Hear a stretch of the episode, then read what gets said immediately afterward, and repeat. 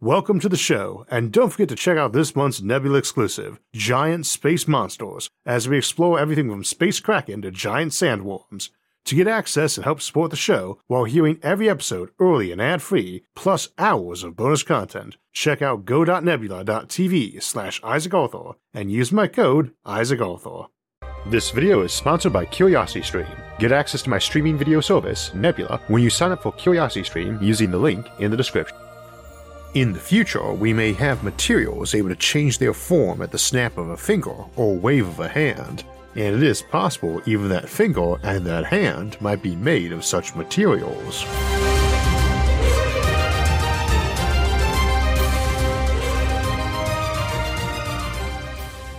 So today we'll be looking at the concept of smart matter and programmable matter, things able to assume many shapes or perhaps even complex machines and organic structures in moments. We will be looking at varying levels of this technology and what roles and uses it might have, and even if it might be the fate of a future humanity.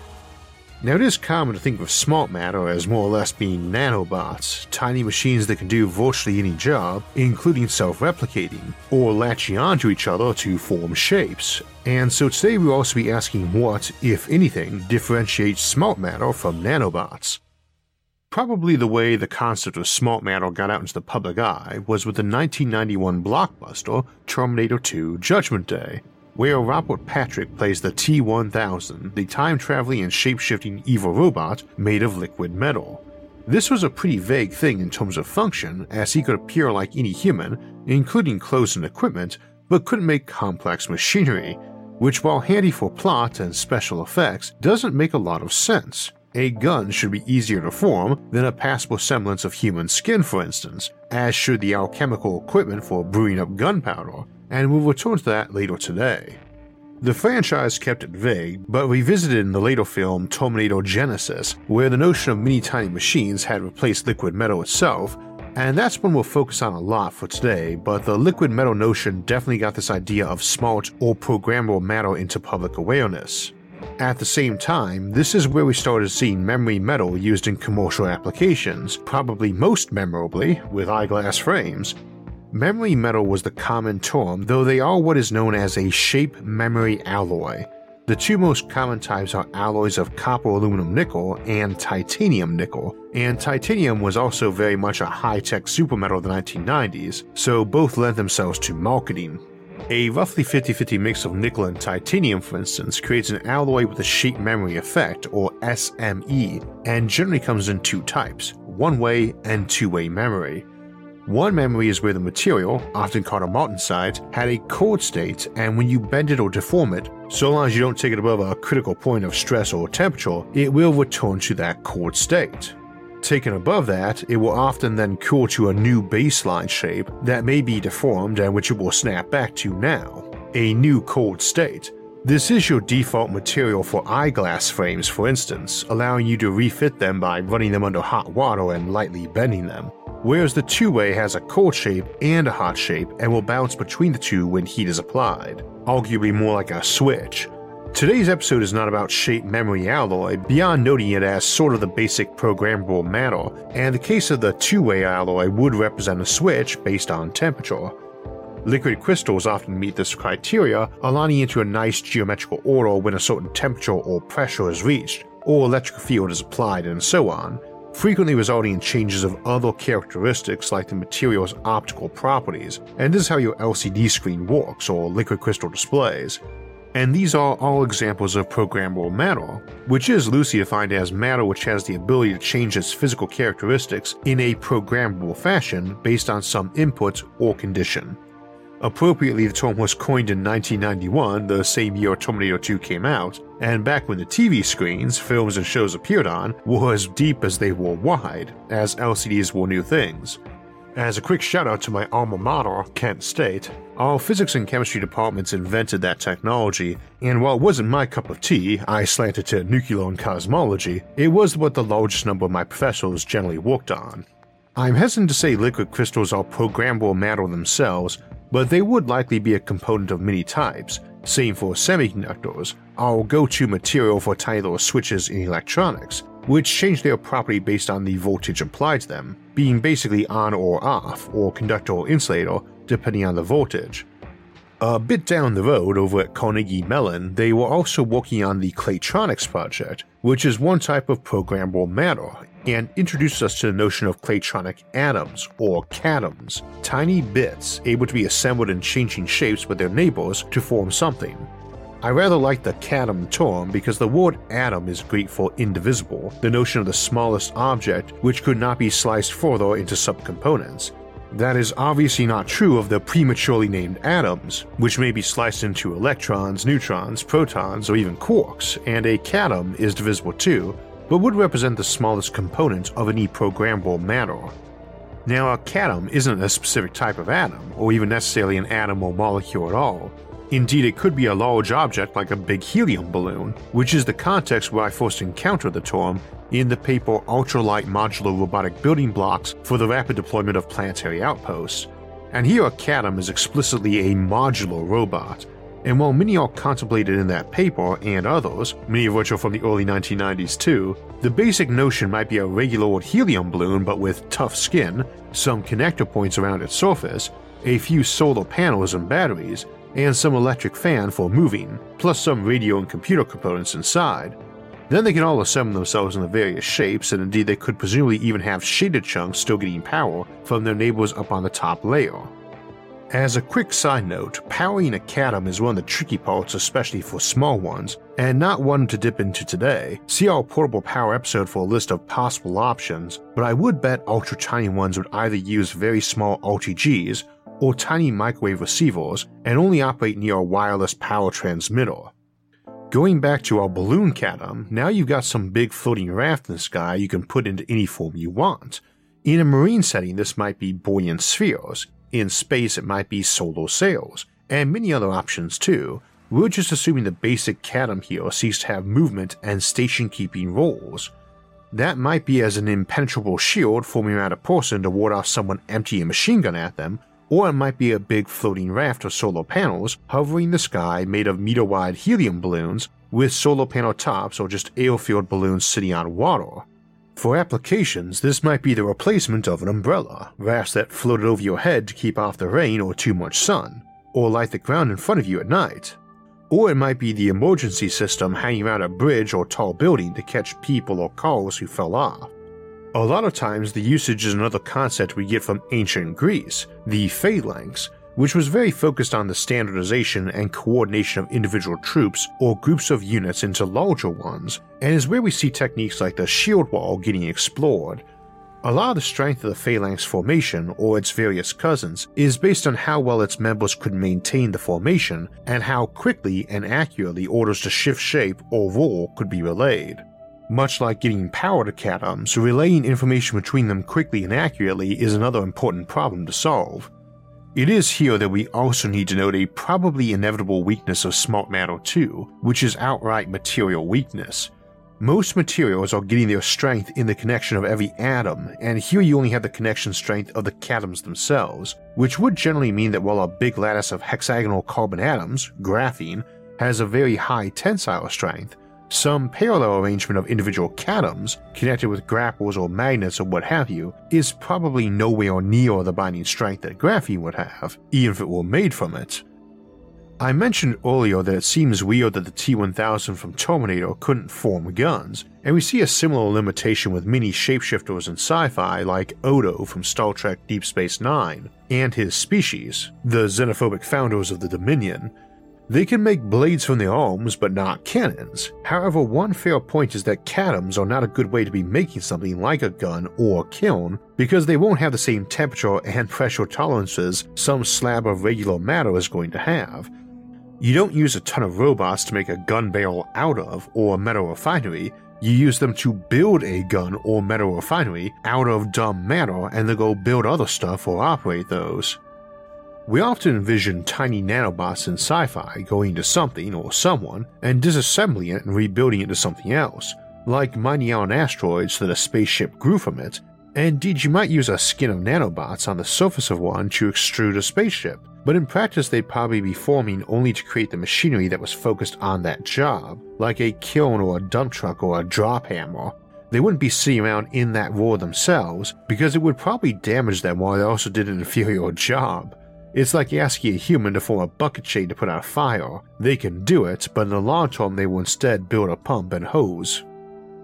Another limitation on smart matter is more conceptual. We picture it as made of a single uniform atom, one standardized tiny object of which you have tons all working together. But regular atoms don't come in just one type, nor does the atom equivalent for humans and other life forms, the biological cell. Those self replicate near perfectly, but there's no uniformity of them in all but the simplest of colony organisms, because specialization is so often helpful, and when even something the size of an insect might have a billion cells in it, and trillions for large animals, you still can have the advantage of standardization while having thousands or millions of individual types, each numbering thousands or millions themselves.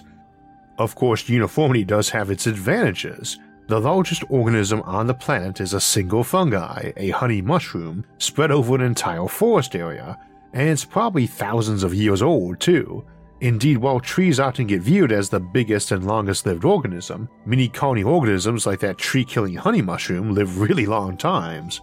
Now, I'd imagine any mycologists would take exception to me calling fungi uniform, many are multicellular and with specialized cell types. Regardless, colony organisms tend to be a good reminder that you get a lot done without diversity. At the same time, humans and other large animals are a good reminder that a single uniform cell, or atom, is not likely to be an optimal approach to smart matter, except maybe for speed, as it would tend to seem likely that a single simple and rapidly self-replicating atom might be the fastest way to, for lack of a better word, infect and transmute a new place. This is the Grey Goose scenario, where some tiny self-replicators turn everything around them into more of themselves, the Grey Goo, but I suspect you would follow that up almost immediately with a complex ecosystem of many catom types. This is arguably what happened on Earth with the formation of the first biological cell and its descendants slowly mutating into a diverse system after green gooing Earth. And indeed, it's very debatable if a single catom Grey Goo would be fastest. A bunch of tiny robots disassembling a planet is a scary idea from science fiction, but not a terribly plausible one. They are utterly vulnerable to a specialist attack, a weapon or virus tailored to them. They'd presumably still do better building large specialized equipment for tasks, like a big cauldron for smelting material, or centrifuge and so on, things which perform better at big sizes based on ironclad physical laws. A lot of the single atom notion does also originate from Drexler's Universal Assembler or Molecular Assembler, a device able to guide chemical reactions by positioning reactive molecules with atomic precision, or to push individual atoms into place in the more extreme case, and this assumes it could self replicate. Eric Drexler is usually considered the father of nanotechnology, and amusingly, he did his doctoral thesis at MIT in 1991, the same year Terminator 2 came out, I feel like there's some option for a convoluted time travel plot worthy of that franchise there, with all the 1991 nanotech papers and advancements, but in fact, Drexler's doctoral thesis came after his best known work, his 1986 book, Engines of Creation, which is the source of so many nanotech ideas, including Grey Goo. Drexler is still around and active, like so many of the titans of computer development, and unlike a lot of folks in my own field of physics, even relatively recent gents like Freeman Dyson or his mentor Richard Feynman, who are two of my own role models and whom we talk about a lot on this show, both of whom have passed away, and amusingly, Drexler says it was one of Feynman's lectures, There's Plenty of Room at the Bottom, that inspired his work. Feynman's lecture on that topic back in 1959, the same year the MOS transistor was invented at Bell Labs, heralded our interest in nanotechnology by discussing a lot of the possible physical limits on how small we could go with technology. Let me also give a shout out to sci fi legend Robert Heinlein for his short story Waldo in 1942, in which an inventor, Waldo F. Jones, patents a giant reduplicating pantograph, or basically a big mechanical hand that mimicked his own movements. And as Feynman points out in his lecture 17 years later, that pantograph technique can go in reverse too, making our hand gestures or manufacturing process be duplicated at tinier scale through a ridiculously simple bit of technology. This is essentially the telemanipulator or robot manipulator we envision when thinking of everything from robot surgery done by surgeons a continent away to space construction and robots controlled down on the ground, or even the giant mecha battling each other in so much anime. Waldo gets used a lot in discussion of such devices too, in honor of that story and author, but it is pertinent today for two reasons. First, it reminds us that size is not the critical part of smart matter or assembler robots. The catoms they make up might be molecular in size, maybe even smaller using something like mag matter, or they might be enormous things dwarfing human scale. Second, they might range from incredibly complex to something that really was little more than a tiny motor, battery, receiver, and pantograph arm. And for both size and complexity, we should assume the reality these machines will run the gamut, big and small, simple and complex, just like in biology or many other complex systems. Now, when picturing smart matter, it is easy to imagine little gray metallic drops or cubes or something, but we can also imagine long threads weaving together, and we of course see this in biology with both certain types of cells, such as muscle fibers or nerves, and down below the cellular level with proteins. A catom formed as a thread able to contract itself can not only form many patterns with itself or others, but has a method of locomotion built in through those contractions, one that a large weaver many of them can use for shifting its topology too. We also see a lot of overlap conceptually with 3D printers, and the mention of proteins raises an atypical use of smart matter. While it's normal in sci fi for shapeshifters to be made of something like smart matter, and to be able to look like things made of flesh and blood, we don't tend to think of flesh and blood smart matter much. We do with 3D printers though, as we often think of using them to print replacement organs or to synthesize food. And it is worth noting that a tiny robot knitting a long line of protein is actually one of the simpler projects such a device could be employed for, by duplicating efforts by which proteins such as DNA or RNA are knit together by already. We often imagine future humanity being saturated with tiny robots who knit and stitch us back together, repairing organs and tissues and nerves and so on, and I really do expect this to be a technology that is pretty decently advanced during the 21st century. Carbs, fats, proteins, or really amino acids, serving as life's basic building blocks and fuel, as something of an analogy to catoms, are likely to have their own analogies for catoms, various basic instructions, materials, and fuel packets they can shift around, and life will likely be a very good basis for comparison and development of these technologies, Indeed, amino acids as the true building block of life might not simply have some analogy in smart matter, like various packets of metals, alloys, and ceramics, but may be used in it too. We picture machinery as inevitably metal, but it often is not, and as I already mentioned earlier, there's no expectations of great strength in smart matter objects, even in cases where catoms might be principally carbon nanotubes. So, using nature's example, we might simply use amino acids to build from. Indeed, there's no real might to it, as again the nanotech landscape should be a diverse one, and thus some might be very long tendrils of carbon nanotubes, and others might border on simply being tailored biological cells, organelles, enzymes, or viruses, or might be tiny factories that made those. So could smart matter turn into a cupcake for you to eat? A tricky point because on the one hand it seems a silly application, but in day to day usage you could easily imagine someone having smart matter with them all the time that simply formed a cup for them to drink from. How does that cup get filled with water? Well, we could imagine in the middle of a desert a person wearing a cloak of smart matter, which might be composed of a thousand different types of catoms of different sizes and materials, and that cloak might turn itself into a big condenser or aerial well possibly an active one such as a dehumidifier, in conjunction with some solar panels for power, and then turning into a full glass of water. In a house, it might be a little walnut sized bead that detached from that cloak, shot meter long carbon nanotube tendrils off the ceiling like a spider's thread, and swung its way over to the sink, turned the water on, filled itself like a balloon, then swung its way back to your hand and assembled into a cup. Indeed, it's not hard to imagine extruding tendrils to grab tea bags or coffee grounds, or a wall outlet electric plug to brew you a cup of tea or coffee. And this is the big thing about smart matter of this type. It's not that it specializes in doing some individual tasks, it's that it can repurpose itself for being decent at a ton of tasks. So you don't need a robot drone bringing you tea from the microwave and another robot for cleaning the dust off the floor your cloak of smart matter just oozes out to attend to these tasks in whichever method that current technology, situation, and preference allows. so it might aim for near invisible quiet operation so as not to distract or wake you, or it might say, I can do this, but let's call the delivery bot instead. Indeed, I'm using this cloak analogy because there is very much a protective cloak or safety blanket aspect to such technology that makes me confident that everyone will be wearing it at some point. It's the airbag that deploys around you in a car collision, the strength magnifying sheath that makes you able to lift a car or deflect a bullet, much like the alien symbiote we see in the Marvel comics for Venom, Spider Man, or Tel-Kar.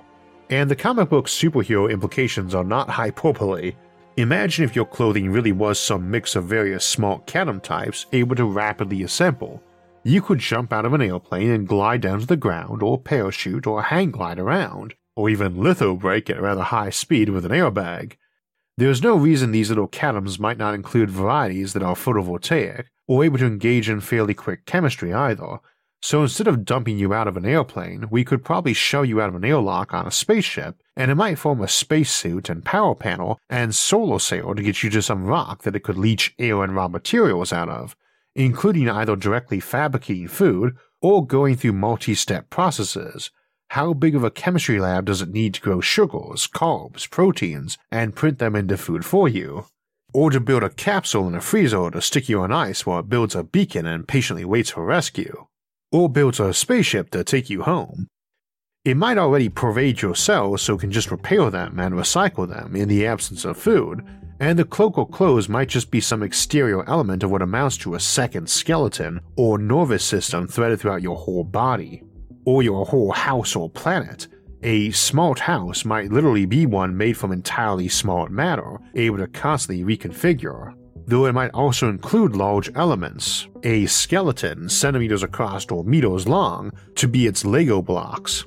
Again, catoms need not be any specific size or complexity, and big and simple can do things that small and intricate cannot. They could be tiny too, aerosol sized, what's implied in the concept of utility fog, a spray of catoms able to assemble into things and usually implied to be hard shelled and hollow.